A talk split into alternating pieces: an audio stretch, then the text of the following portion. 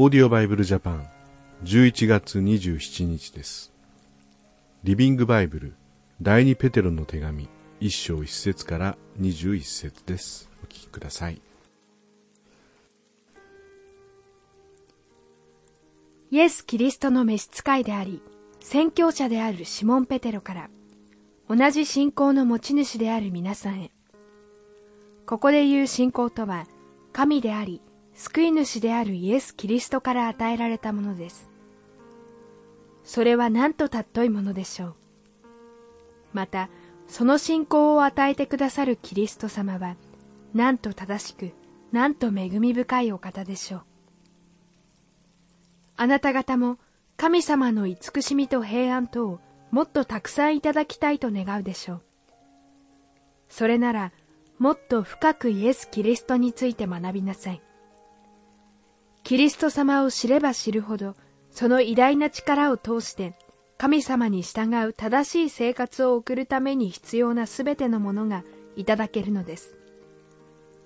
そればかりか、キリスト様は自分の栄光と磨かれた品性をも私たちに与えてくださるのです。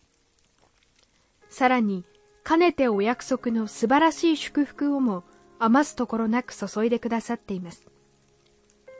この約束のゆえに、私たちは陥りやすい肉欲や腐敗から守られ、キリスト様のご性質を備えたものとなれるのです。ところで、これらの贈り物をいただくために、信仰はもちろん、それとは別に必要なものがあります。まず神様に喜ばれるために一生懸命励まなければなりません。しかしそれだけではダメです。さらによく神様を理解し、神様が何を望んでおられるかを知らなければなりません。そして次に自分の欲を捨て、肉体と経験さを身につけ、喜んで神様にすべてを委ねなさい。そうすれば次の段階に進むことができます。すなわち人に好意を示し、気持ちよく交際し、深い愛で結ばれるようになります。こうなれば、あなた方は霊的な面でますます強められ、主イエス・キリストのために多くの有益な働きができるのです。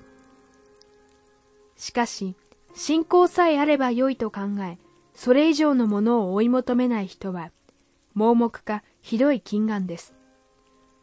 そんな人は、神様がこれからは主のために正しく立派な生活を送るようにと、過去の罪から救ってくださったことなどすっかり忘れているのです。ですから愛する皆さん、ますます熱心に自分が本当に神様に招かれ、選ばれたものであることを身をもって証明しなさい。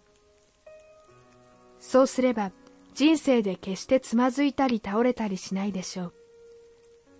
そして神様はあなた方を主であり救い主であるイエス・キリストの永遠の国に迎え入れるために門を広く開けてくださるでしょう。もちろんこんなことはすでによくわかって一歩一歩着実に歩んでいるでしょうが、それでもなお常にこれらのことを思い起こしてもらいたいのです。もう私の生涯も残り少なく、間もなく死ぬことを主イエス・キリストから示されています。それで、この世にある限りこれらの注意書きを送ろうと決心したのです。私が死んだ後にもこれらのことを忘れないように、あなた方の心にはっきりと刻み込んでおきたいからです。私たちは、主イエス・キリストの力と、再び地上へ来られることについて話してきましたが、それはうまく考え出した作り話ではありません。私はこの目でキリスト様の輝きと栄光とをはっきり見たのです。キリスト様が聖なる山の上で、父なる神から誉れと栄光とを受けて輝かれたとき、私はその場に居合わせました。その時、栄光にあふれる厳かな声が天から響くのをはっきり聞いたのです。これこそ私の愛する子、私の大いなる喜び。こうして預言者の言葉が現実となるのを目の当たりにしたのです。これらの預言者の言葉に今まで以上の関心を寄せるのは大変良いことです。その言葉は暗い部屋の隅々までも照らし出す明かりのようなもので、難解なまま暗闇の中に放りっぱなしにされかねない多くのことに光を当て理解させてくれたのです。この言葉の真理に思いを馳せるとき、あなた方の魂に夜明けの光が差し込み、明けの明星であるキリスト様が心を照らしてくださるのです。なぜなら、聖書にある預言者の言葉は、預言者が勝手に考え出したものではないからです。それは、これら神様を敬う人の心に住まれる精霊様がお授けになった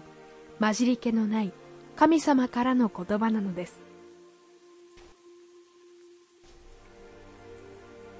使徒であるペテロからの二つ目の手紙に入りました。